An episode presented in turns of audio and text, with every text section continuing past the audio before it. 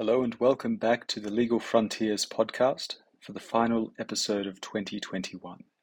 My name is Stephen Minas. In this episode, we're bringing to you the launch of Associate Professor Joy Xiang's book, Climate Change, Sustainable Development, and Clean Tech A Pathway for Developing Countries. The book launch took place earlier this month, hosted by the Berkeley Center for Law and Technology and we're very grateful to Berkeley for making this recording available for our podcast.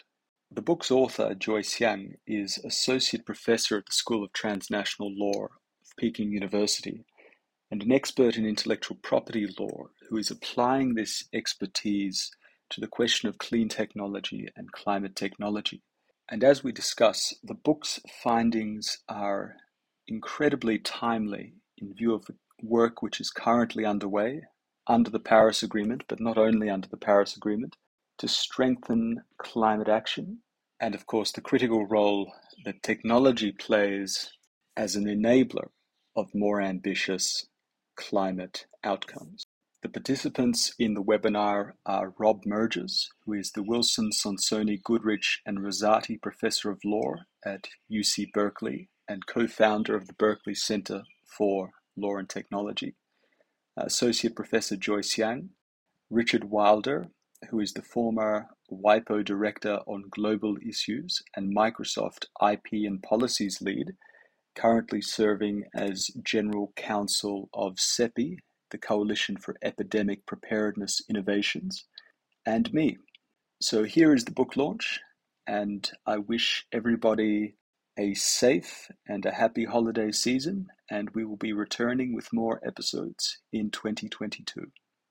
We're very pleased to have Professor Shang with us from uh, the PKU campus in Shenzhen, where she teaches intellectual property, including uh, patent law. This book, we thought, um, when it came to our attention, was uh, uh very important at a crucial intersection. And we all know, uh, just from the events the last few years, that uh, climate change has crept up on us and uh, is is very real and very much uh, in process. And so, environmental remediation uh, and interventions and uh, solutions and coping mechanisms are on everybody's mind. And Joy is just the person uh, to come to us to talk about how we can best disseminate and develop these technologies um, in as many countries as possible. The uh, focus for her research and scholarship is intellectual property, but you'll see if you pick up the book that uh, she has situated the intellectual property issues in a much bigger context. And that I think uh, uh, uh I and the other commentators believe is the right approach because mostly this is a story uh, about intellectual property as the cart that follows the horse and the horse, the driver of uh, uh, clean tech capacity, uh, is going to be research and development infrastructure. It's going to be technical education. It's going to be investments in local and domestic uh, expertise and capabilities. Uh, because we know from history, and Joy will talk about this, that, that simply the, the bare transfer of patent rights uh, is, is almost irrelevant to the real story of economic development and, and to technology development. And so, what we have here is a book that takes a grown up view, an adult view of what it will really take to get developing countries up to speed in developing uh, clean tech. I want to just briefly thank BCLT for organizing our uh, discussion today. I want to thank Joy and our commentators uh, for being here. And I think I've probably said enough of an introduction. Joy, do you want to take it take it from here? Sure, I'll be happy to, Rob. And thank you. Uh, thanks to the Berkeley Center for Law and Technology for this opportunity to uh, discuss this book with you. Uh, today joins the discussion um, uh, my former uh, colleague and mentor, uh, Richard Wilder. He is um, currently the general counsel for CEPI. I'll just let Dick uh, make a quick introduction of himself before I move on. Sure, of course, Joy. It's a great pleasure to to be here. It's a great pleasure to be able to participate in this um, this book talk, uh, the introduction of your book, and and a, a, detailed discussion of these points. So I'm, as as Joy indicated, I'm general counsel at CEPI, which is the Coalition for Epidemic Preparedness Innovations, and also the head of legal and head of uh, business affairs uh, for CEPI. And you know, prior to CEPI, I was at the Gates Foundation, and prior to that, I was at Microsoft, where Joy and I met. And when I was at um, Microsoft, one of the areas of responsibility I had, or the responsibility I had, was for intellectual property policy, and in that connection um, was uh, helping uh, Microsoft engage as they wanted to in discussions around climate change, including participating in uh, the Conference of the Parties in uh, Copenhagen uh, as part of a coalition called the Alliance for Clean Technology Innovation. So have some background in this area, but over the last uh, 15 years or so, I've been focused more on, on global public health. Thanks. Great, thank you, Richard. Um, and as later you will know, Richard uh, played a big role in, uh, the, uh, in this book. Uh, next, uh, we will we have uh, Dr. Stephen Minas join us. Stephen is a colleague, a colleague of mine at Peking University School of Transnational Law. Stephen, will you please briefly introduce yourself to us? Absolutely. Well, thank you very much, uh, Joy, for the invitation to be here today. So, indeed, I'm uh, a colleague uh, with Joy at the School of Transnational Law in Shenzhen. I'm also currently the chair of the Technology Executive Committee of the UN Climate Convention and the Paris Agreement. Uh, this body provides advice, uh, recommendations to the parties to those two treaties on strengthening technology cooperation in the context of climate change. And I'm also a negotiator in the UN climate uh, negotiations, most recently at COP26, working amongst other things on technology. Uh, so that's my perspective and very much looking forward to the discussion today. Thank you, Stephen. So now a brief introduction of myself, um, just to present. The reason I'm here is because my own interest in the issue I was trained as a software engineer, then um, became a patent attorney. In the process, uh, I became interested in public policy issues, thanks thank to Dick Wilder's mentorship in the process. And because of that interest in public policy issues, I um, got connected with uh, academic uh, teaching and research.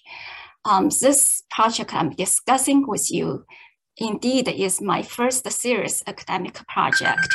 I have been um, working on this book uh, for five years, and uh, um, what I present you today is uh, my current research result. So next, I'm going to give you a brief uh, summary overview on what this book is about. Um, and my intention, as I discussed with uh, Robert, uh, Richard, and Stephen, is that I intend today's uh, session to be a discussion because we have such a stellar group of speakers here. And uh, I notice um, many members in the audience are also senior members uh, that work in the area of the discussion. So I intend to make uh, this book talk a discussion rather than a one-way communication. All right, so for my brief overview, I'm going to contribute uh, in three areas. Uh, why the book is here, how it comes to be here, uh, its major contributions, and what are the major points that the book uh, is discussing. Well, the book is here. Why it's here? Because of these people. As I, as I mentioned, Richard Wilder uh, was a mentor to me uh, in IP and policy studies. So one day uh, after Dick uh, came from one of the UN Triple C uh, conferences, uh, one of the COP conference similar to the COP26 that just occurred.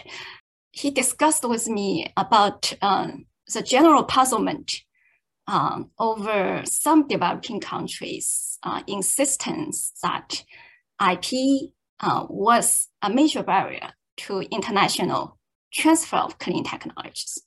So there is the puzzlement on why some developed countries had such a view. Um, So at that moment, uh, I became rather curious, uh, want to dig into that question, resolve that puzzlement. So that's how this book started. And uh, as soon as I made uh, a, my first public talk uh, on the research, um, Stephen uh, from the publisher Edward Elgar approached me, initiated a book project. All right, so everything started from there. Um, over the course of the past five years, uh, many people helped me to develop the book. The people I listed on this page um, are some of the main ones. Okay, um, Peter Yu, uh, Abby Brown, uh, Francis Snyder, Stephen Minas, they all contribute significantly to my uh, development and revision of the book. Josh Sarnoff has always been there to encourage me, to give me some great ideas. Uh, Rob Merges, uh, uh, George Contreras, Ed Lee, um, always was there to uh, read my drafts, etc. So this book is here because of the, the contributions, generosities of many. Of course, there's my own hard work as well. So there are two major contributions uh, I consider my book is making. Of course, I, I probably know the literature in this area pretty well now. I know probably all the books, all the um, major writings in the topic areas. I consider this book is one of the first one, if not the first one, that look at the roles, the role of intellectual property rights in clean tech transfer, especially international clean tech transfer. More importantly, this book probably is the first one to explore how to realistically and systematically um, build up developing countries so that they can have effective solutions for the climate change crisis they are experiencing. Uh, many developing countries, uh, especially the small island developing states, the least developed countries, they are most vulnerable to the negative effects of climate change. So helping them, supporting them to build up the capacity to survive stand on their feet and even to develop in the climate crisis um, is very important. And also, there is about sustainable development. How do we prepare, especially the developing countries, to have a real, realistic march toward sustainable development? Therefore, whatever fruits we get from overcoming the climate crisis can last instead being washed away by the negative impact of economic development on environment. So this is one major contribution I, I view this book is making. And the, the strength of the book is that um, I think the top strength of the book is that, as you know, I was trained as a software engineer. So I like to look at evidence, look at data um, before I make a statement. So this book relies heavily on data uh, surveys and uh, um, statistics on different areas. For example, on the roles of IP plays in existing or historical clean tech transfer transactions and uh, the data available for historic is ex- existing uh, international clean tech cooperation, cooperation in R&D, cooperation in uh, commercialization. What really will contribute a robust clean tech, domestic clean tech development? So I searched up and down, left and right for all the data available because this project is about global and international scope so me individually, personally, uh, I don't have the resources and capacity to to conduct the, the data survey myself. So I leveraged on existing data. Okay, um, so the conclusions, the analysis I made heavily rely on uh, data's evidence available. Uh, in my training as a uh, a public policy uh, researcher, um, the major principle is that any recommendation, proposals we make need to be evidence-based. So Richard, anything I learned from the public policy program you wanted me to join years ago, um, this is the major principle I took away is that uh, the policy recommendation has to be evidence-based. So this book is a reflection of that. So next, I'll give a quick overview of the findings and uh, the proposals uh, the book um, is making. Two major findings. Before I start doing the research, okay, everything I heard about clean tech at the global level uh, is about clean tech transfer from developed countries to developing countries to developing countries. Okay, that was a major theme that I heard again and again. Through this research, uh, I realized that we actually need both clean tech innovation development and clean tech transfer uh, at the global level, international level, level, and at the domestic level. Uh, the reason being that uh, in view of the reality of uh, our need for climate action and for sustainable development, technical wise, um, we still need major technology breakthroughs in some clean tech sectors. In order to reach for that, uh, we need to encourage clean tech development at the global scale, uh, especially as the developed countries need to take the leadership to drive R&D in advanced clean tech development and help us to reach the breakthrough, technical breakthrough we need. And also for international clean tech transfer, because of discrepancy of clean tech ownership, we do need to encourage uh, transfer of technology, clean tech from developed countries from major clean tech owners to, to the countries who need it. So that's my first uh, conclusion. And for that conclusion, I observed that intellectual property protection is necessary, at least for attracting uh, the clean tech that developing country need. As the research shows, my research shows that Currently, most developing countries indeed have access to uh, most clean tech. The reason being that data shows that most developing countries, they have very few clean tech IP um, in their jurisdictions. So theoretically, that means these countries, they can access the technology for free. The issue is that how do you access the necessary intelligence behind such technology?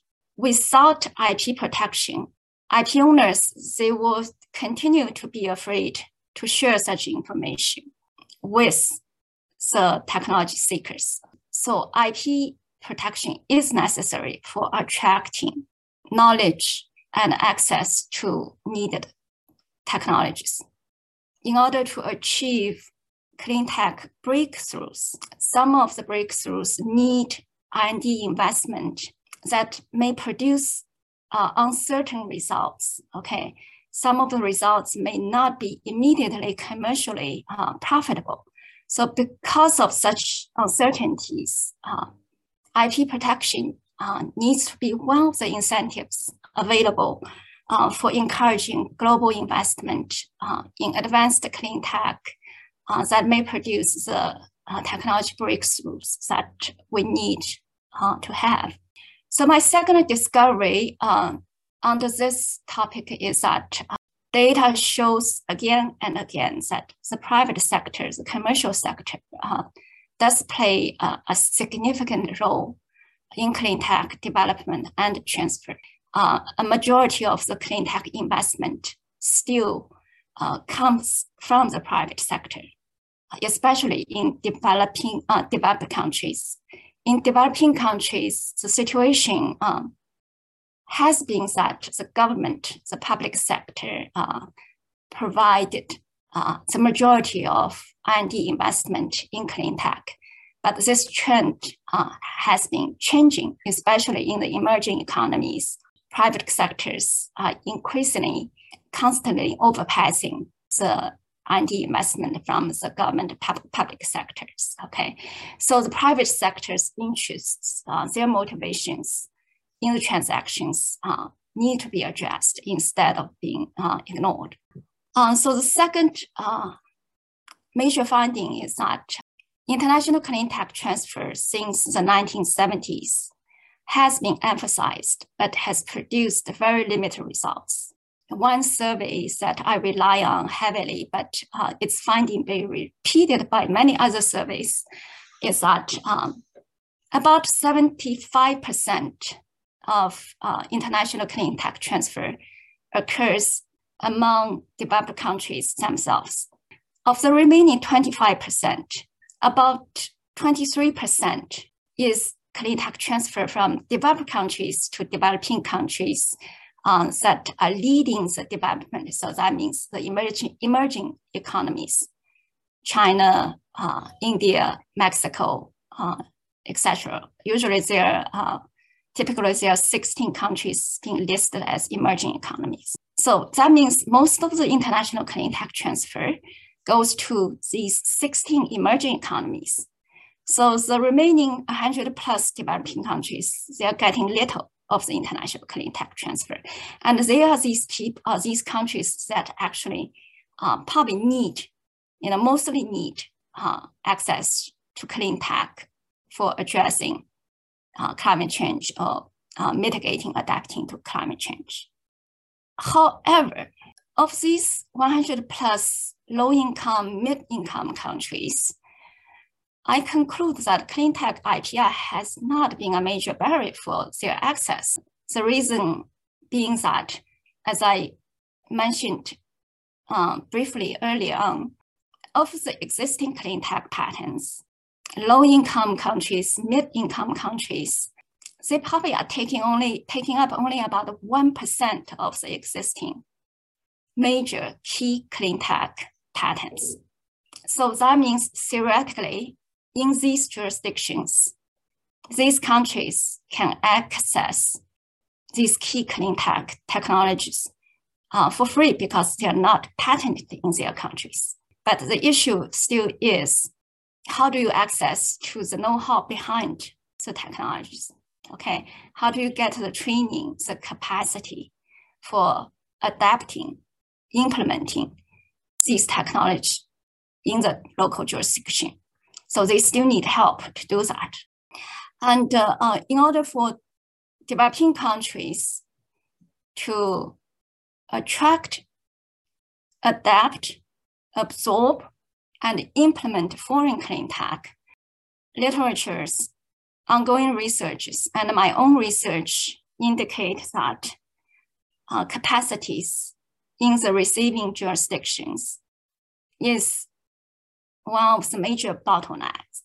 Uh, capacity building include uh, local institution, local R&D uh, engineering capacities, and uh, uh, local labor qualities, and some of the software infrastructure such as market, business, uh, soft conditions, and even political government conditions in the local jurisdiction. Another major bottleneck however, is that the global community, especially developed countries who have promised, committed to provide aid to developing countries, such promise, commitment have not been uh, consistently, if not at all, fulfilled over the years. Okay, the situation is improving. For example, um, in the summer, in June, uh, the G7 meeting, um, the World, uh, World Bank promised to increase uh, climate financing to developing countries. Uh, other organizations uh, are also making making promises, um, but the gap between the aid that has been provided versus the aid that actually is needed by developing countries is still huge. So Stephen Minas may, you know, later tell us what happened at COP27 um, in terms of corporate uh, climate, climate change financing, etc. Then Dick Wilder may, uh, you know, at least uh, refer to uh, how he views capacity building in developing countries, um, especially in view with his current uh, engagement with the public health uh, sector. So with these major findings, um, I, I try to make some suggestions um, to propose a solution because you know I came from the industry as an engin- engineer. Always uh, my teaching, uh, my learning is that unless you provide a solution, do not talk about the problems. Otherwise, you are just creating the problem. So that has been my philosophy principle. Uh, so concerning the proposed solution, there are really major two major things. First, uh, I still advocate that we should continue the effort on international clean tech transfer because of the huge gap in terms of technology ownership between developed countries and developing countries. International clean tech transfer needs to happen, okay, and it needs to happen with greater volume, great, greater substance. Uh, in order to do that, capacity building in developing countries is a key, okay, is a key issue. Uh, and effective, consistent international support also should go in parallel. All right, they cannot, uh, developing countries should not uh, struggle on their own because this is a historical problem generated by uh, developed countries as well. And then, you know, how do you ensure effective, consistent international aid uh, through financial, technical assistance, and through mutually beneficial international cooperation. So in my book, I do strong, you know, to heavily emphasize uh, mutually beneficial international cooperation um, because I think international aid um, should be enjoyed by the least developed countries the most vulnerable, for example, the small island developing states, for countries that do have resources capacity to construct a mutually beneficial international cooperation, uh, they should do because such a relationship can last. You know, the parties, when their mutual interests uh, are being addressed, then maybe there are more uh, beneficial exchange. When you have a mutually beneficial relationship, maybe the technology owner is more willing to train the local workers. Maybe the technology owner is more willing to share the trade secrets, the business technical intelligence, the know-hows. So I emphasize this approach heavily uh, in my book. I also discuss the different ways of managing IP issues uh, in such mutually beneficial uh, international clean clean tech corporations um, so that IP issues are being addressed head on instead of being avoided. The second major theme of the book is that I do emphasize um, clean tech innovation needs to occur globally and locally. Uh, one thing about clean tech is that um, I'm not a clean tech specialist. Okay, my technical specialty is in IT information technology software development. Um, but clean tech specialists have said that one uniqueness about clean tech as compared to pharmaceutical technologies, to information technologies is that um, clean technologies needs to be locale, locale appropriate. All right, so that means the technology needs to adapt to the local ecological conditions It needs to leverage local environmental resources. In order for clean tech to be locale, locate appropriate, I think it's convenient to say that how about we just encourage clean tech innovation locally? Of course, foreign clean tech may still be needed, but they still need to come into the locale to be adapted to the local ecological climate conditions okay, resources uh, limitations. So because of these reasons, um, I'm suggesting that we have global clean tech innovation leadership be driven by developed countries in the advanced clean tech research in order for us to achieve clean tech breakthroughs that will benefit the whole global community. However, we, we should also emphasize domestic clean tech innovation so that the clean tech generated can be readily fit the local, local appropriateness requirement. So for, for the develop, you know, for developed countries, I'll leave them to be because they're like the mature kids. So we don't need to hand holding them. All right. Um, they probably just need to optimize their innovation system. So to encourage the breakthroughs we all desperately need in order for clean tech to be, you know, co comparable with the, the, the non-clean tech, okay, the traditional uh, fuels technology in order to make uh, the breakthrough, clean tech breakthroughs we need technically for mitigating, adapting to climate change. Uh, so my emphasis still on developing countries. For to achieve domestic clean tech innovation, developing countries has a long, you know, most developing countries have a long way to go. Uh, we don't know when, you know, for the least developed countries, we don't even know, you know, whether they will reach there or when they will reach there. In order for everybody to have a sustainable hope and even for the LDCs to have a direction to march, I do think striving toward domestic clean tech owner, uh, innovation uh, is still probably a goal need to be set, e even for the least developed countries uh, so they can set up their capacities for this long-term uh, futuristic goal. So um, for such countries, uh, I propose an obvious pathway. Okay, so obvious pathway is that at least developed countries can initially heavily rely on international aid.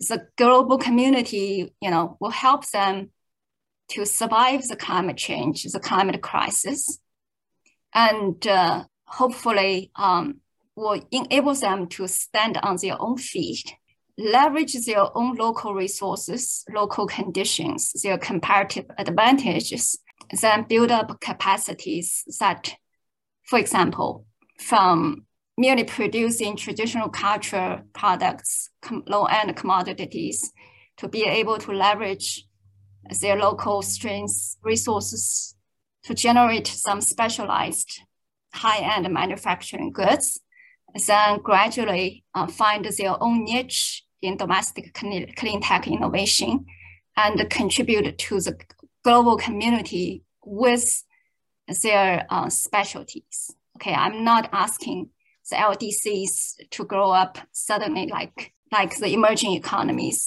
not to say the developed countries. Okay, but designing a path and uh, helping them to set stand stand on their own feet, and uh, um, hopefully one day they will create their own specialty uh, clean tech, contribute to the overall sustainable development uh, of the com global community. Okay, so that's just a high level description of what the book is about.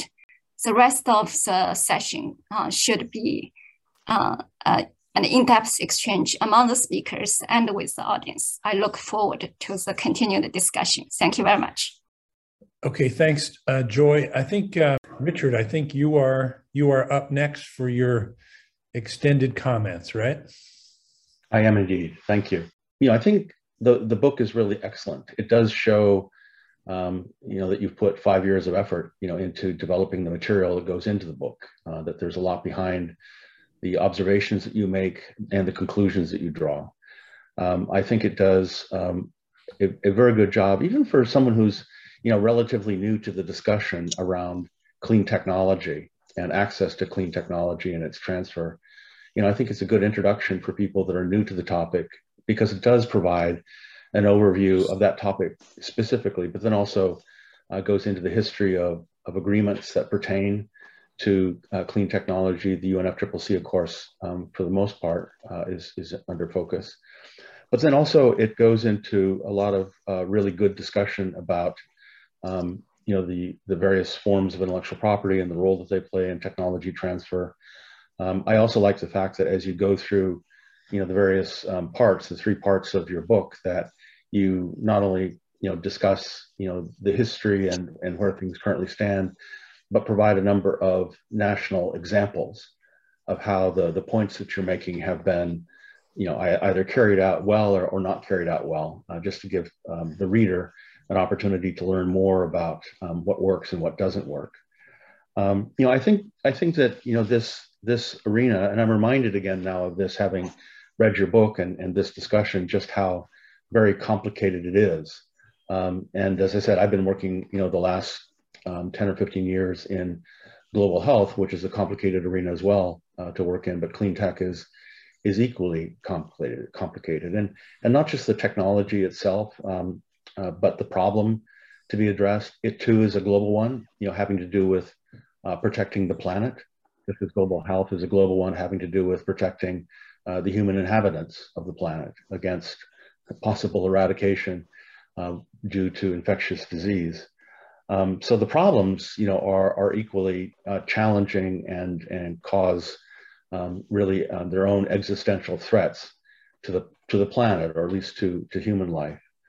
Um, but they also have um, some similarities in the sense that, again, the technologies are complicated, but the politics, you know, behind how these issues have unfolded and been developed um, are complicated and have some similarities that I'll talk about in a moment. Um, but then also, um, you know, there's again common elements in the solution uh, that you're proposing you know, which I can actually draw some connections between what you're proposing in this context involving uh, uh, climate change with some of the solutions that are being discussed for longer term, you know, solutions to addressing um, uh, epidemics and pandemics.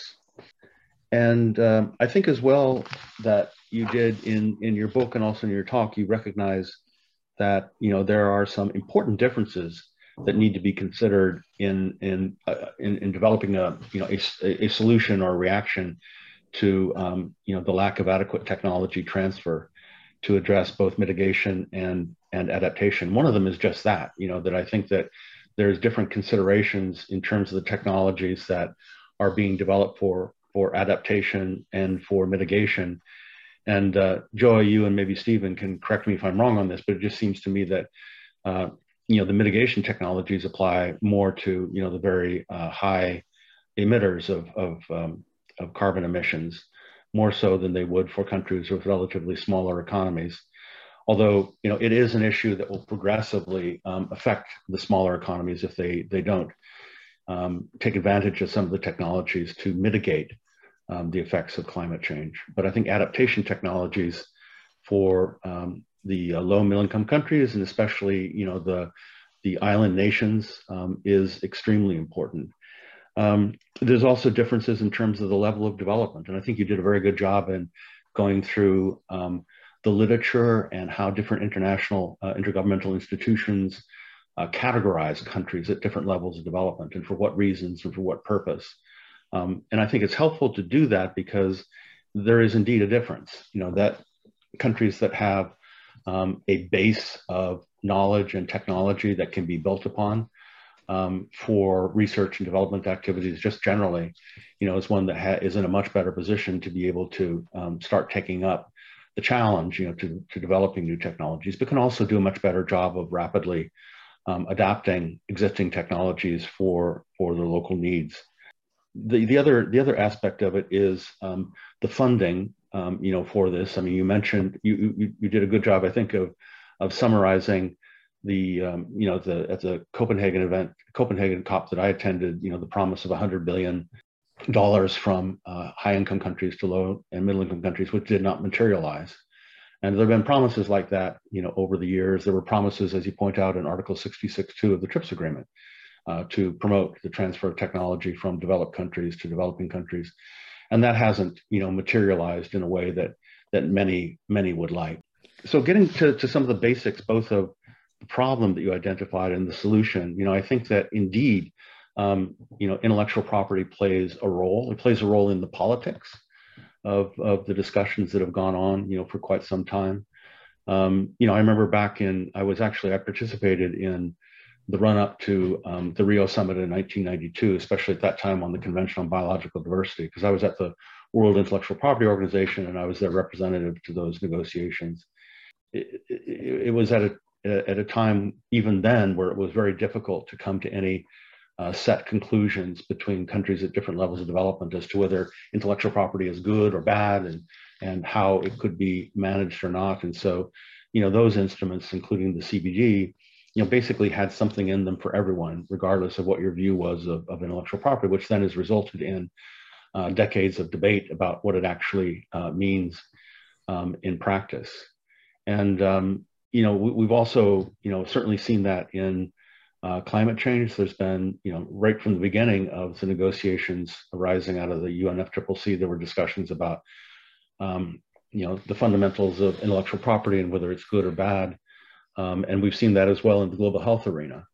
Uh, just like you were pointing out in your book, um, the proposals from uh, Ecuador, I think it was back in 2013, uh, to really um, uh, you know, eliminate the possibility of patent protection, patentable subject matter for clean tech, which as you point out would be a problem to define exactly what that would mean, what would be excluded. Uh, but then other things having to do with transferring of technology that's protected by uh, trade secrets and to a certain extent uh, data protection and so on, you know, uh, would would further complicate, you know, the the effectiveness of, of you know removing that subject matter from patent protection. And similarly, we're seeing, you know, today, I mean, those of you that follow the discussions that are ongoing in the World Trade Organization, um, there was intended to be a, a, um, uh, a, ministerial meeting last week that I was to attend and represent CEPI in those discussions. And um, there were basically two, two categories of matters that were under discussion there. One of them was intellectual property, and it's the, um, the proposal um, to waive intellectual property protection during uh, the term of the pandemic. Um, and again, you know, the the devil, and there's there's it's pretty devilish, but the devil is in the details of defining what is a pandemic, when it starts, and when it ends. Um, you know, if you you know stand up a factory to ma- manufacture a vaccine during the pandemic, will you continue to be able to use it, you know, without being uh, without fearing a patent infringement action and so on once the pandemic is over?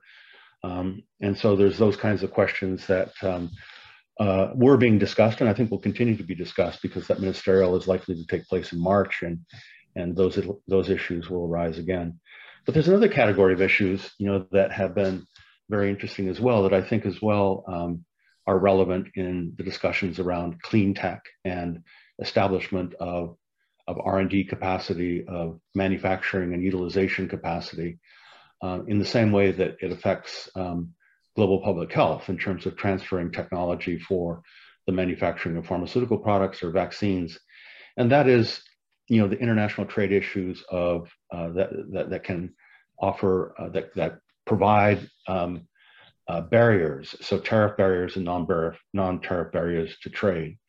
And um, some of the issues that, that we've seen, you know, have to do with uh, really a lack of transparency in terms of uh, trade flows involving uh, the components of technology pertaining to vaccine manufacture, for example, uh, tariffs on you know vaccines or tariffs on the components that go into their manufacture or the equipment that's used uh, to manufacture, um, and and other you know such such barriers.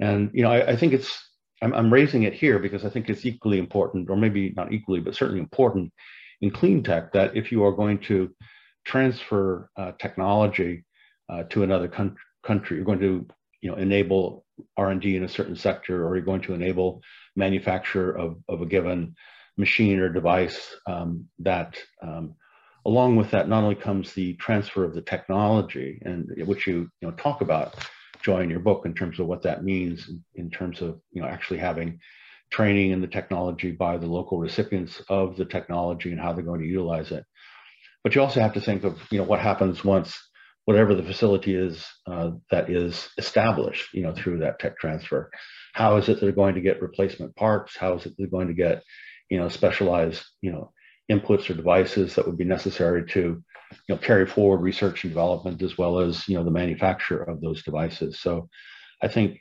um, you know there's one one has to think through sort of these more um, you know integrated supply chains you know that um, that necessarily have to arise in order to support uh, the the long term uh, stability and and um, and uh, really existence, I think, of of some of the the technology transfer that's contemplated.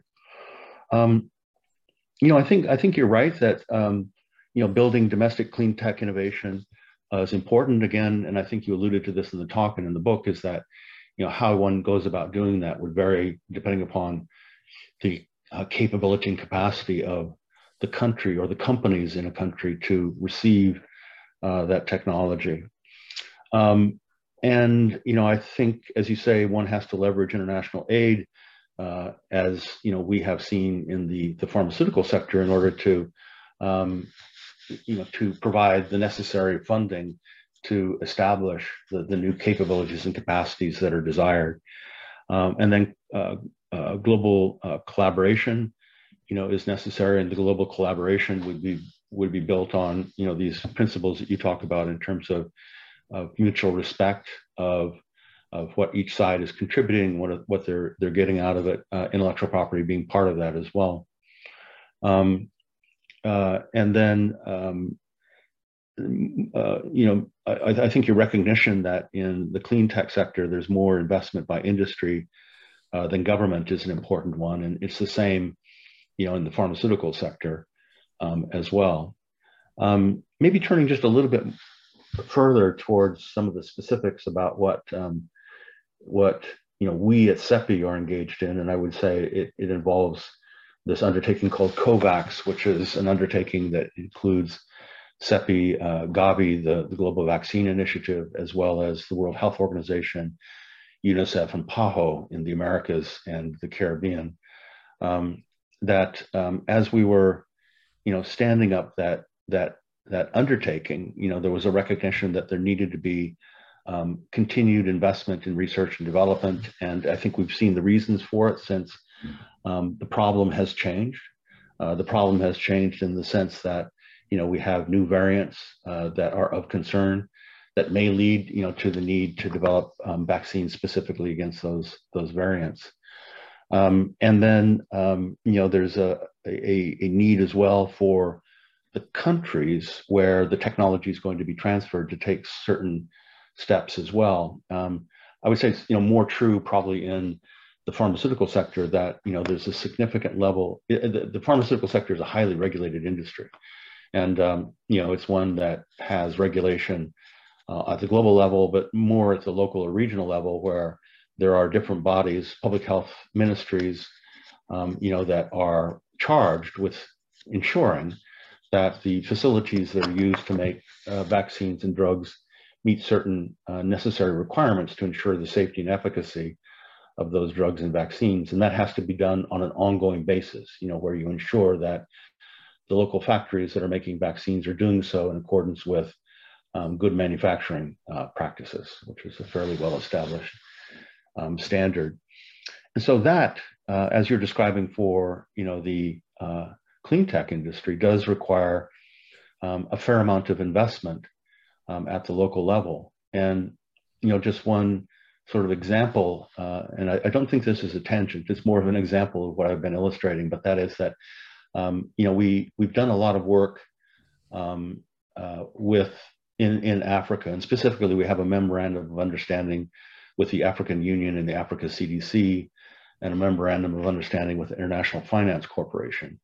And you know, the, the purpose of, of those and, and other arrangements that we're entering into is in the case of Africa, is to move that continent from manufacturing 1% of the vaccines that they use on an annual basis to over the next decade, 60%.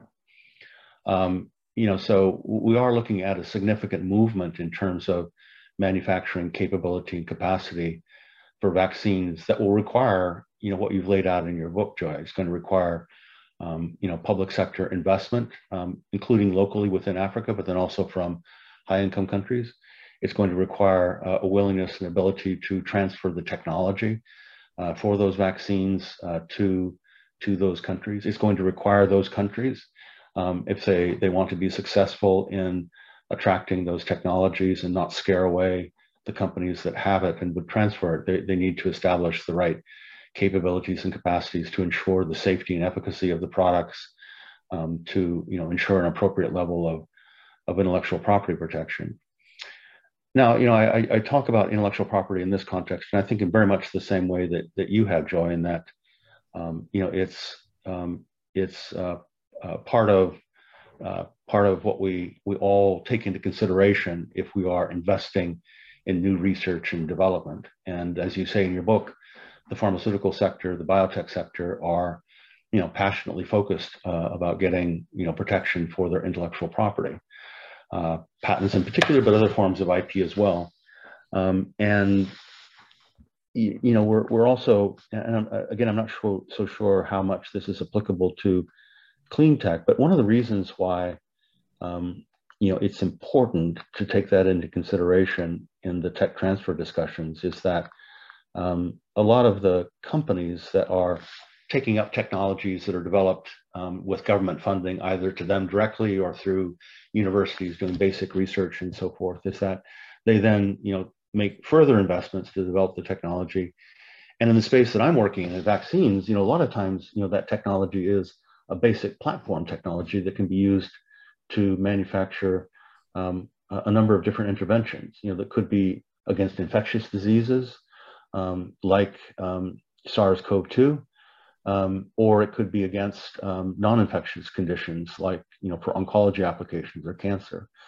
Um, and so, you know, when when they're looking at opportunities to transfer technology, you know, they're looking at uh, what they want to enable to be done with their technology and to have it uh, made accessible and available for particular purposes that are important for that country to which it's being transferred but maybe not for everything and maybe not for everything on a global basis. And so having intellectual property is a way to kind of define the rules of the road, you know, with respect to the tech transfer and its utilization um, is important. And yes, that can be done through through contract, but I think intellectual property has developed sort of an efficient way to go about uh, drawing those lines and making those divisions over quite a number of years. Um, I think you know maybe the, the, the last thing that I would say um, at this point, you know, I, I think that it, it's really um, an interesting moment in time. I mean, you look at um, a lot of the discussions that are taking place around IP and patents in the clean tech context, and and and, and uh, countries that are advocating for eliminating patent protection, just the same way that it's happening um, in the WTO. Well, at the same time, you know, I see certainly in the, the area that I work in, in terms of global health, is that there's just a lot more, um, a lot more, um, uh, there's a lot of focus on uh, what can be done in order to, in a sense, make it real. You know, that there, there is a need. Uh, there's no doubt that there's a need. I mean, one of the things that has been a major, uh, and it's, it's the same, same kind of a angst, you know, that you see in the climate change discussions about those countries that are most affected by it, you know, like the island nations in the Pacific, are the ones that are most angry and the ones that are most strongly advocating for anything that could possibly be done in order to rescue them. Um, and that includes the transfer of technology to uh, adapt in particular, but also to mitigate.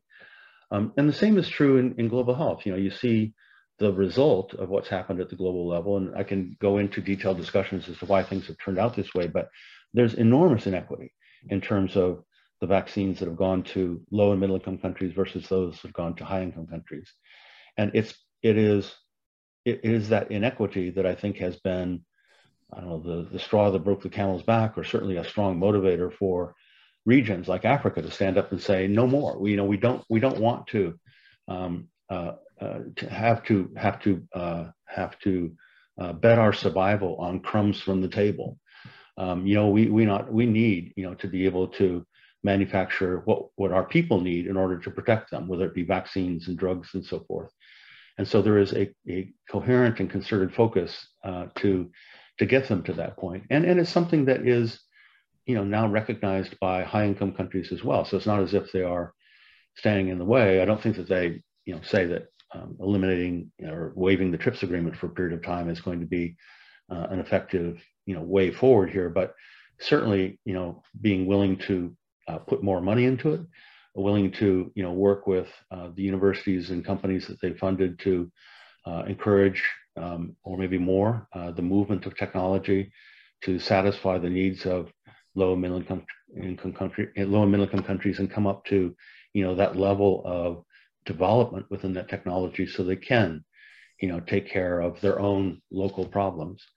And then in that sense too, um, as we are transferring this technology for manufacturing, so too technologies will be transferred for research and development. I mean, there's there are a number of pathogens against which we are developing um, vaccines that don't appear outside of low and middle income countries. Things like uh, Rift Valley fever and Lassa uh, Nipah virus emerged in Malaysia 20 years ago. Um, chikungunya, uh, we did some work on finishing, you know, a couple of vaccines in terms of clinical trials uh, against uh, Ebola, um, and you know that that then signals to say that well, you know, they they should be themselves enabled to to you know to take on to do a lot of the work that's necessary to um, manufacture, uh, to um, you know develop some of the um, some of the, the, the reagents or tests that are used to determine the quality of vaccines uh, to do work locally to sequence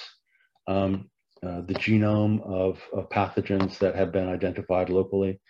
So take on more of the work locally to you know move uh, the global process forward in terms of addressing some of these emerging diseases, and then you know be in a position you know at some point you know so that they can put all of this together and themselves do the research and development to develop you know vaccines drugs or other interventions against diseases that are arising locally which the rest of the world you know may not have a significant interest in.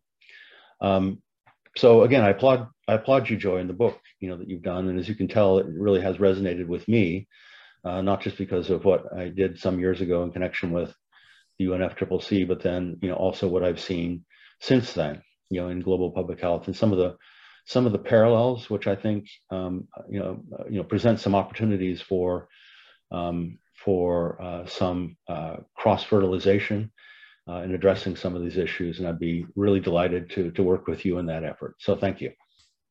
Okay, thanks a lot, Richard. Uh, it is uh, time now to hear from Professor Stephen Minas from uh, one of Joyce's colleagues at at PKU Shenzhen or, or PKU STL as as they call it, uh, Shenzhen Transnational Law School.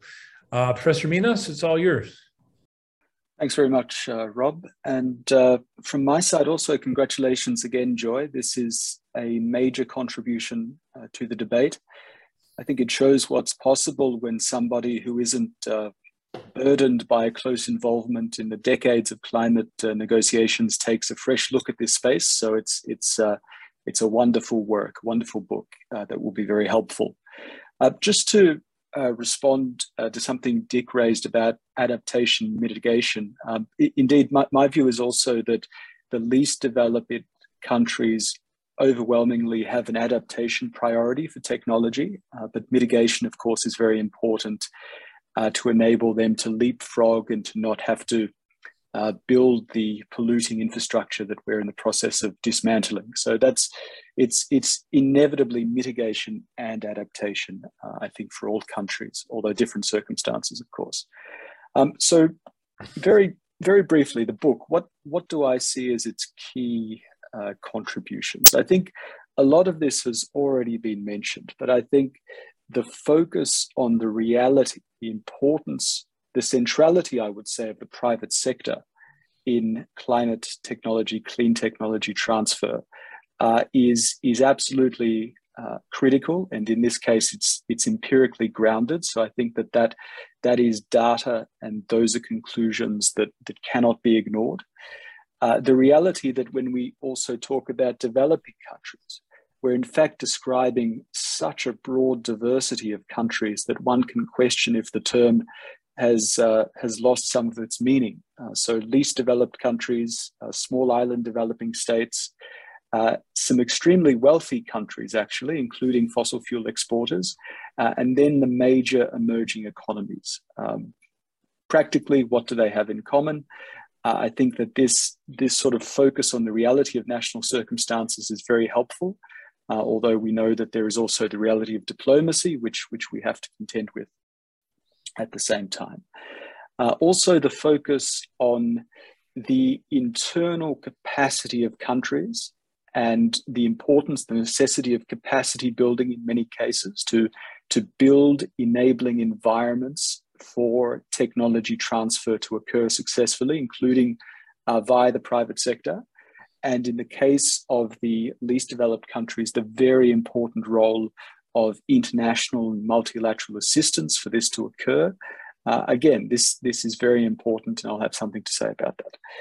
Just to, to take the first of those points that I mentioned, uh, the role of the private sector. Now, I've been invited uh, by Joy to say a bit about the, the COP26 negotiations.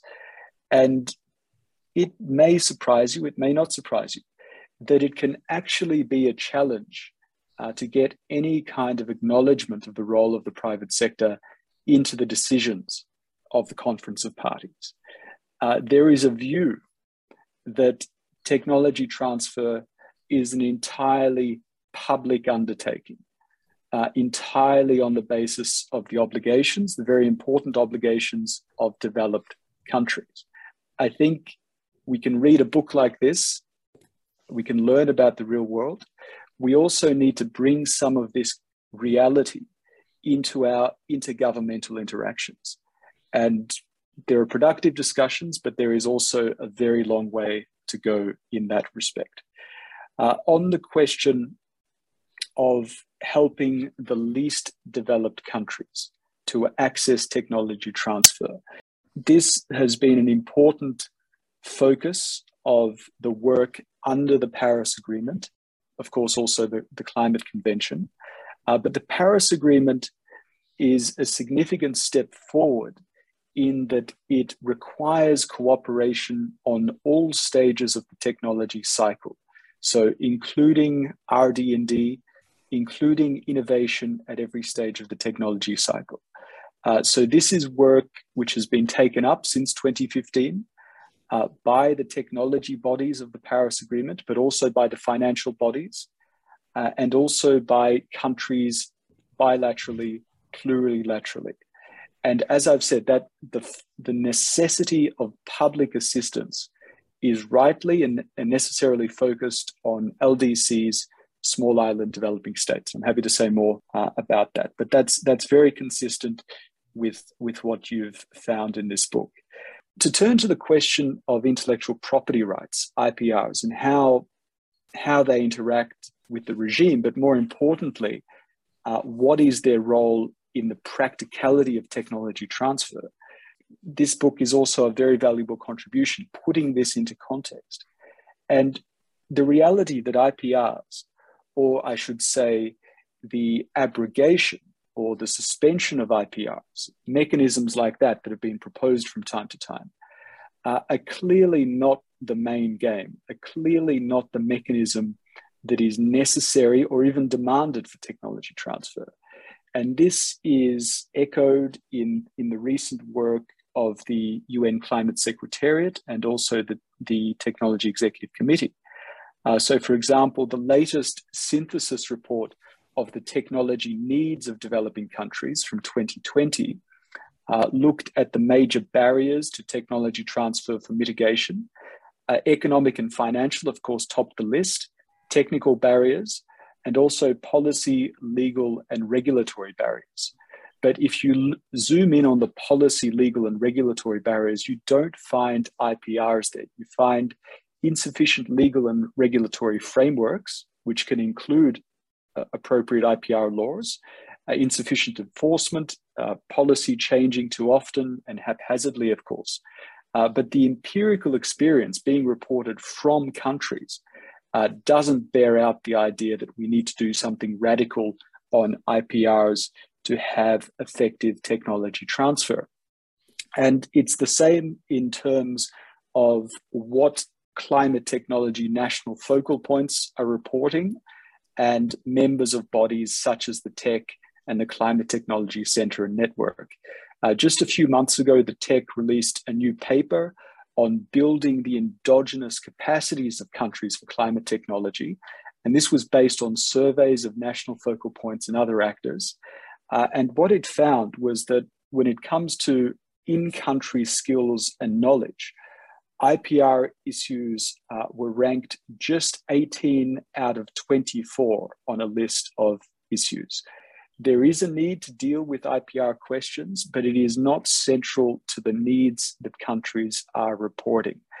Uh, and I think that if we look at the history of the negotiations and the very strong proposals in the past to have some kind of IPR uh, suspension or modification mechanism, uh, which were finally unsuccessful at Paris 2015 for lack of consensus, and have not really been part of the process since.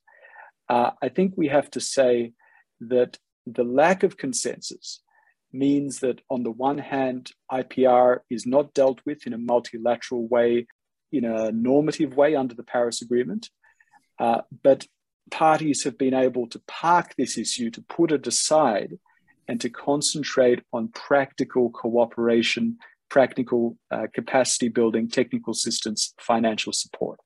Uh, so that's that's where uh, the the IPR question is at a multilateral level. Now, of course, IPR has a very important role to play, as as Joyce writes in the book, uh, but that is really located at the domestic level in terms of having the appropriate rules in place and having the appropriate agreements in place to facilitate international technology transfer, whether that's coming from the public sector, the private sector, or some kind of multi stakeholder approach. And, and that's what we found in another recent uh, publication of the TEC on international collaborative RD&D, uh, particularly in terms of paying attention to what kind of arrangements on IPR, amongst others, facilitate private sector involvement. So, so all this is, is part of the mix, uh, but it's very different to the old uh, new international economic order agenda and the various discussions that have taken place in environmental treaties uh, since then. Uh, so let me just uh, conclude then in terms of COP26, which I've been invited to mention, and what is actually happening in a practical sense in this space. As, as has already been alluded to, there were very difficult discussions on the question of climate finance at COP26. Uh, the collective failure to mobilize $100 billion annually by 2020 uh, was uh, the context for these discussions. It was acknowledged by the COP. Uh, I have to say that not every developed uh, party contributed to this failure in the same way, but nevertheless, here we are uh, collectively. Uh, so the conference decided uh, to make up that shortfall as soon as possible, uh, to launch a new negotiation for a quantified 2025, post 2025 financial assistance target. It asked uh, developed countries to double their adaptation finance by 2025. And again, one of the very important distinctions between adaptation and mitigation is that the public sector has a much bigger role to play in adaptation because many of these technologies uh, do not earn a commercial return, uh, very different to a lot of mature uh, mitigation technologies. Uh, so that's that's that's the broad state of play on finance uh, coming out of COP26. And in terms of technology, uh, we see the existing organizations under the Convention and the Paris Agreement uh, continuing to function. We extended the role of the Climate Technology Center and Network for another five years, providing um, technical assistance to developing countries. And we have continued to deepen the cooperation of this technical assistance body with the financial institutions. Uh, so the Green Climate Fund, uh, for example, uh, is, is integrated with many of the CTCN projects. The GCF is also de developing uh, a climate innovation facility to support uh, technology incubators and accelerators, which is expected to go before the GCF board at a, at a coming meeting quite soon. Uh, the Adaptation Fund uh, which was significantly boosted in Glasgow with an additional $350 million of new contributions, has developed its own climate innovation accelerator program, which the, the CTCN is also uh, one of the implementing bodies for. Uh, so, at the professional technical level, a lot of work is happening uh, within the UN system and beyond it.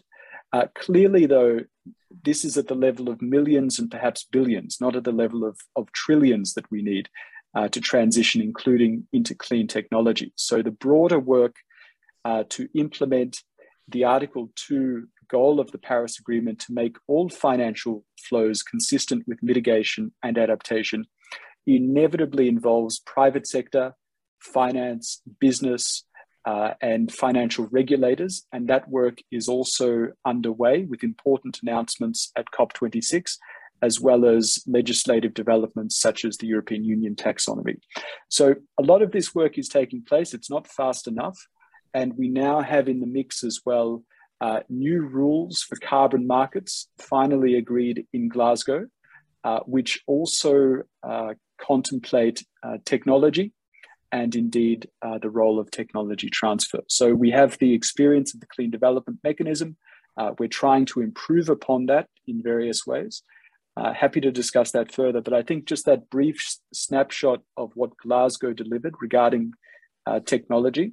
As I say, IPRs are just not on the agenda anymore. Uh, parties have recognized that there is no possibility of consensus, so they're quite practically working on other matters. I think it's very interesting to hear about the developments in international public health governance and to watch that space and see what we can learn from that as well. Uh, so that's also uh, of interest, although there isn't a formal connection between the processes. Uh, but with that, let me wrap up um, again with congratulations, and I look forward uh, to the rest of the discussion. Thank you. Okay, that is a very helpful and very rich set of comments from our two commentators. So I hope some of uh, you who are looking in, audience members, uh, were stimulated to ask yourself a question or uh, are in the process of generating one. So think about that. I, I had a couple questions myself, so I can get the discussion started. We've talked about, uh, Joy, a lot of the topics that you and I thought might come up. And uh, rather than go and follow up on things that people have covered really well, um, let me try a stab at something a little different, which is we we see there's a certain amount of uh, uh, I guess you might say superpower competition in the air these days. To the extent that we might use climate change technology as a you know as a as a soft power lever or as a way to uh, you know show the good faith of you know our international relations or however you want to describe it there is a possibility of you know, um, some competition between mainland China and the U.S. or U.S. and allies in terms of, you know, being seen as the the, the country most interested and most helpful in developing capacity for dealing with climate change. You, there's two schools of thought on that, I would think, right? One, to have to duplicate all these technologies across a rivalry would be very inefficient. And I think, in the spirit of your book, um, you might address that. But the other side of it is sometimes rivalry spurs people to greater effort, and and rivalry here might might spur these these two different uh, you know power blocks to try harder, um, you know, to earn that title of most climate conscious superpower. What do you think about that? Do you have a view on that, the superpower competition angle? Wow, that's a very interesting question, Rob.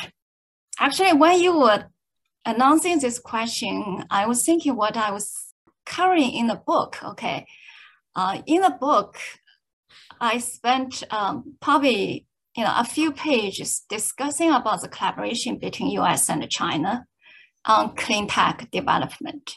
That cooperation has been going on for about 15 years at least.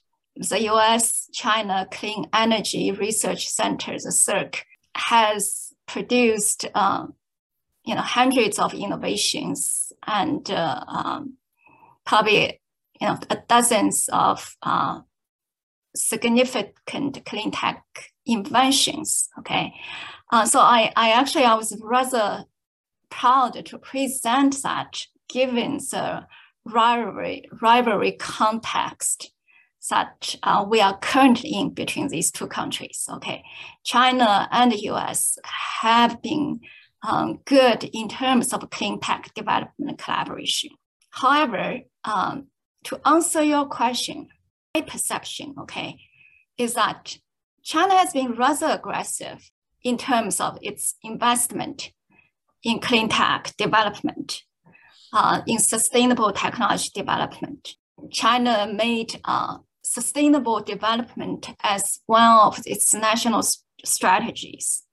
In the past uh, few years, uh, it has promoted itself into being one of the top publishers, producers of published scientific research papers in 15 sustainable technology uh, fields. So my perception is uh, China is acting firmly and aggressively in terms of clean tech investment, sustainable technology uh, development investment. As far as US, um, I can know that US probably, unfortunately, at this stage, uh, needs to improve its investments, its attention to uh, climate technology development in terms of research and commercialization. So that's my perception of the reality. I would say that um, it seems US, at least from my uh, knowledge, is that has not regarded climate technology, clean tech in general as a strategic industry, one of the strategic industries that need to be protected against the rivalry with China. So my hope, you you know, Dick, uh, Stephen, or the audience can update me on that. So my if my perception is correct, I do think clean tech development, sustainable technology development is one of the areas where the two countries can further their connectedness and maybe uh, you know improve the relationship. That's a very hopeful view, and maybe you know better for the planet if we can. Um, rather than waste money in competition, get together and keep our heads together and work together. Um, second question is, uh, I think both Stephen and Richard may have views on this. One of the one of the things that the more recent generation of uh, economic development thinking and practice has has made common is to think about ways to deal with fragile states or sometimes states that aren't functioning very well. You know, I think um, the Gates Foundation was really very effective in developing networks and relationships that, in a sense, um, uh, uh, went beyond the government level. So you develop direct relationships with clinics and physicians and local institutions so that you can deliver services and know-how more directly. Um, there are other, you know, sort of charity and assistance approaches that try to work around the, the downsides of fragile states. I think of stuff like the Heifer Project, which gives away animals and, and actual direct assistance rather than money, which can be diverted and, and siphoned off. So the question I have is, have you thought about that, you know, delivery strategies that, that are tailored to work with, um, you know, states that are still in development and sometimes not functioning very well? I can go first on that, maybe, um, Robin. And uh, yes, I mean, we have at CEPI, and, and certainly, you know, as I said, I was at the Gates Foundation for a number of years prior to CEPI, so you know, I've been involved in some of those discussions. I think that um, you know, concern about uh, fragile states, in, from the perspective of of organizations like CEPI and the Gates Foundation that are trying to build up local capacity and capabilities, fall into a couple categories. Uh, one has to do, and the best example perhaps is the polio eradication program.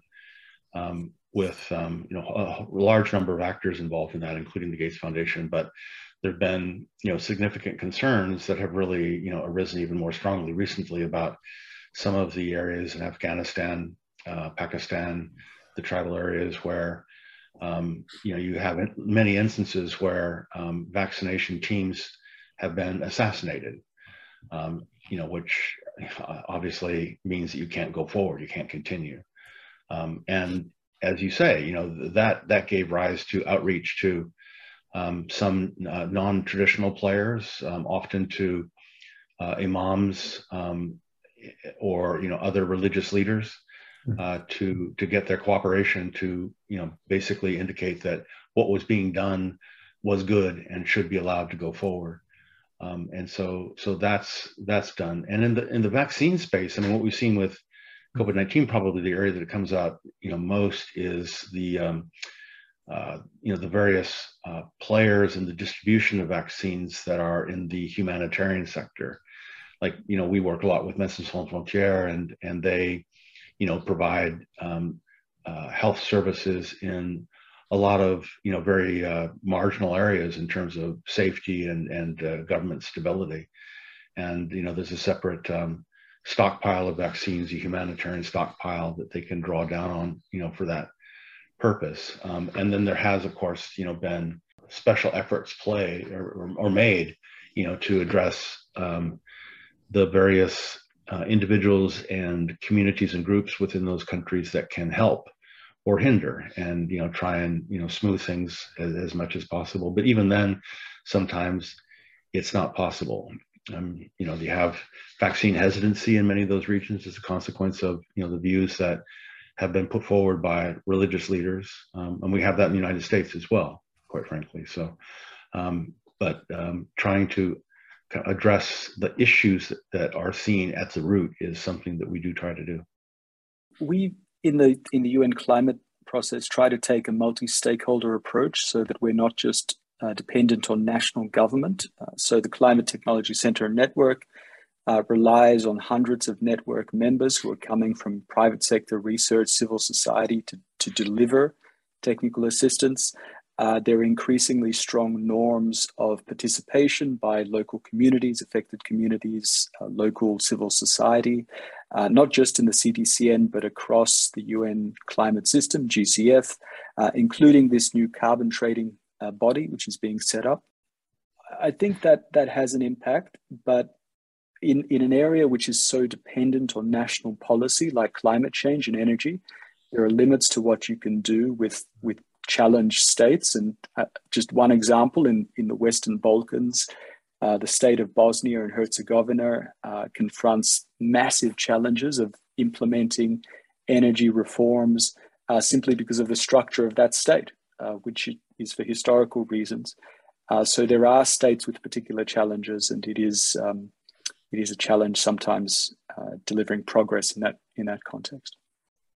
Um, I don't know if you wanted to say anything about that, Joy. In addition, I did want to mention if people have questions, we're getting down near the end of our scheduled time. So I would say um, stand and deliver. Time, time to put your questions up. So I just have a comment following up to what Stephen said. Okay, I I recently uh, had had the privilege being privilege of being invited to a joint WTO WIPO function there, you know, listen to what they were doing for two weeks.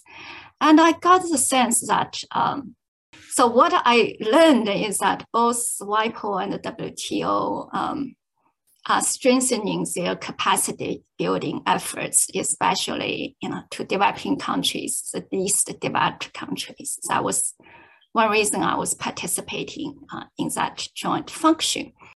However, um, through their work, uh, their you know enhanced efforts, uh, and with my understanding of what's going on at UNCCC and what's going on at the UN uh, Sustainable Development, you know, Agenda 2030 initiatives, uh, all, and also their capacity building efforts about develop, you know, delivering, enhancing capacity at the local jurisdictions. I have had the concern is that a lot of, you know, some of the efforts, if these agencies are coordinating well, okay, UNCCC, WTO, WIPO, WHO, all the multiple multilateral agencies can coordinate in the capacity building effort at the local jurisdictions, uh, then um, maybe there, there's less duplication.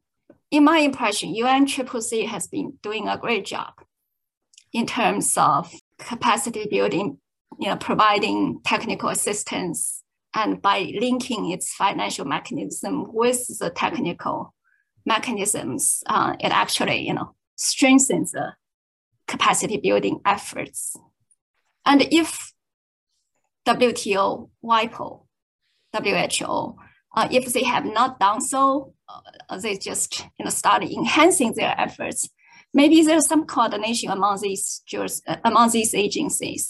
You know, for example, learning from what UNCCC has been doing, uh, or leverage what it has been doing over there, expanding the scope of some of the successful mechanisms, uh, efforts, then the resource is better used rather than just you know being duplicated uh, in wasted in duplicative effort. So that's just my quick observation uh, recently.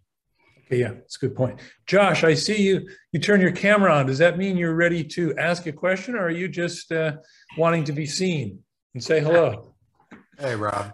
Um, first, congratulations, Joy. Um, great that this is finally out. My question is that we're starting to see loss and damage scale up exponentially.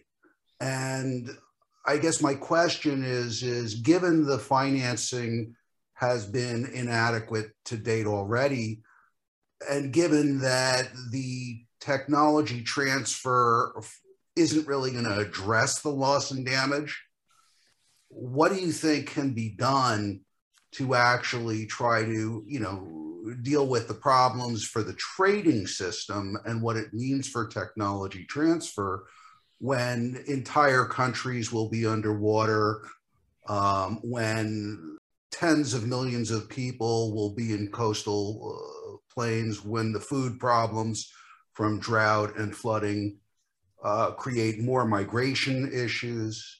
I mean, these are real, these are so much bigger than the current levels of technology transfer is, that's even contemplated to be geared up to? That's a huge question here. Uh, yeah, so the research I do on tech transfer seriously hasn't reached to this uh, to this consideration. I mean, the, the logical connection would be, unfortunately, the the worse the problems get, the more the more immediate the threats, the bigger the crisis, the more impetus there'll be to address the issues Joy's talking about.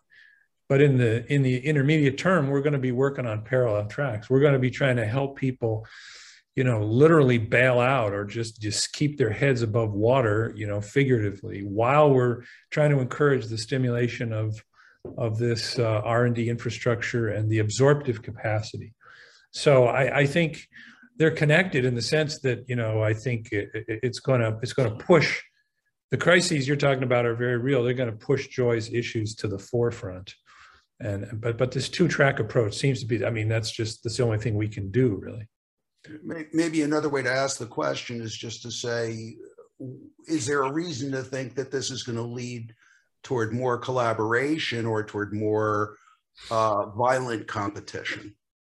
Well, potentially both. I mean, you know, it's clearly and one, one way to think about it is, you know, what's been discussed over a number of years is the issue of uh, uh, uh, climate change refugees, um, and and you know, so that that is a very you know clear and tangible result of uh, the failures with respect to um, uh, adaptation as well as um, mitigation, where you have people that just can no longer live either because the land no longer produces the food they need, or it's underwater, or both. Um, and so that's going to give rise to you know some challenges, and, and that will lead to very likely some some violent uh, challenges in, in, dealing with it. Um, I mean, we've seen that already. You know, a lot of the migration coming from Central America is is you know has climate change as at least part of the origin, um, and so yeah, I mean that's that's likely to to continue. But I agree with Rob is that you know those those issues are real and you know we are going to have to deal with them we're going to face them and deal with them but we're also in parallel taking steps to um, you know enable all countries of the world to take steps to protect themselves and keep you know their their people, their territory, um, uh, you know, together and whole. Okay, I, I often consider it incumbent on the moderator or organizer or whatever I'm supposed to be to try to keep the train running more or less on time. And everybody, we have a fantastic audience because sometimes at 6:30, boom, you lose half your audience. But this is a very polite group. Or everybody's uh, in the middle of dinner and uh, just just uh, trailing mm-hmm. along. Whatever the case, I think it's time to to roll this up so that you can trust our our time estimates in the future, and so our future, you know, book book club meetings uh, keep to the same schedule. So, I want to uh, just reiterate congratulations to Joy. A book is a uh, um, it's a great accomplishment. And this one in particular is just very important. I'm really glad that we were able to participate. Thanks a lot to the commentators. Great stuff. I mean, I took a lot of notes with what you what you both said. And thank you for the question, Josh. And uh, I guess we'll just, uh, I should thank the BCLT staff because as usual, we're great. Let me just wrap it up and, and say, uh, have a good evening, everybody. And hopefully we get to reconvene again with another interesting book down the line. So thanks, everybody. Thank you, everybody.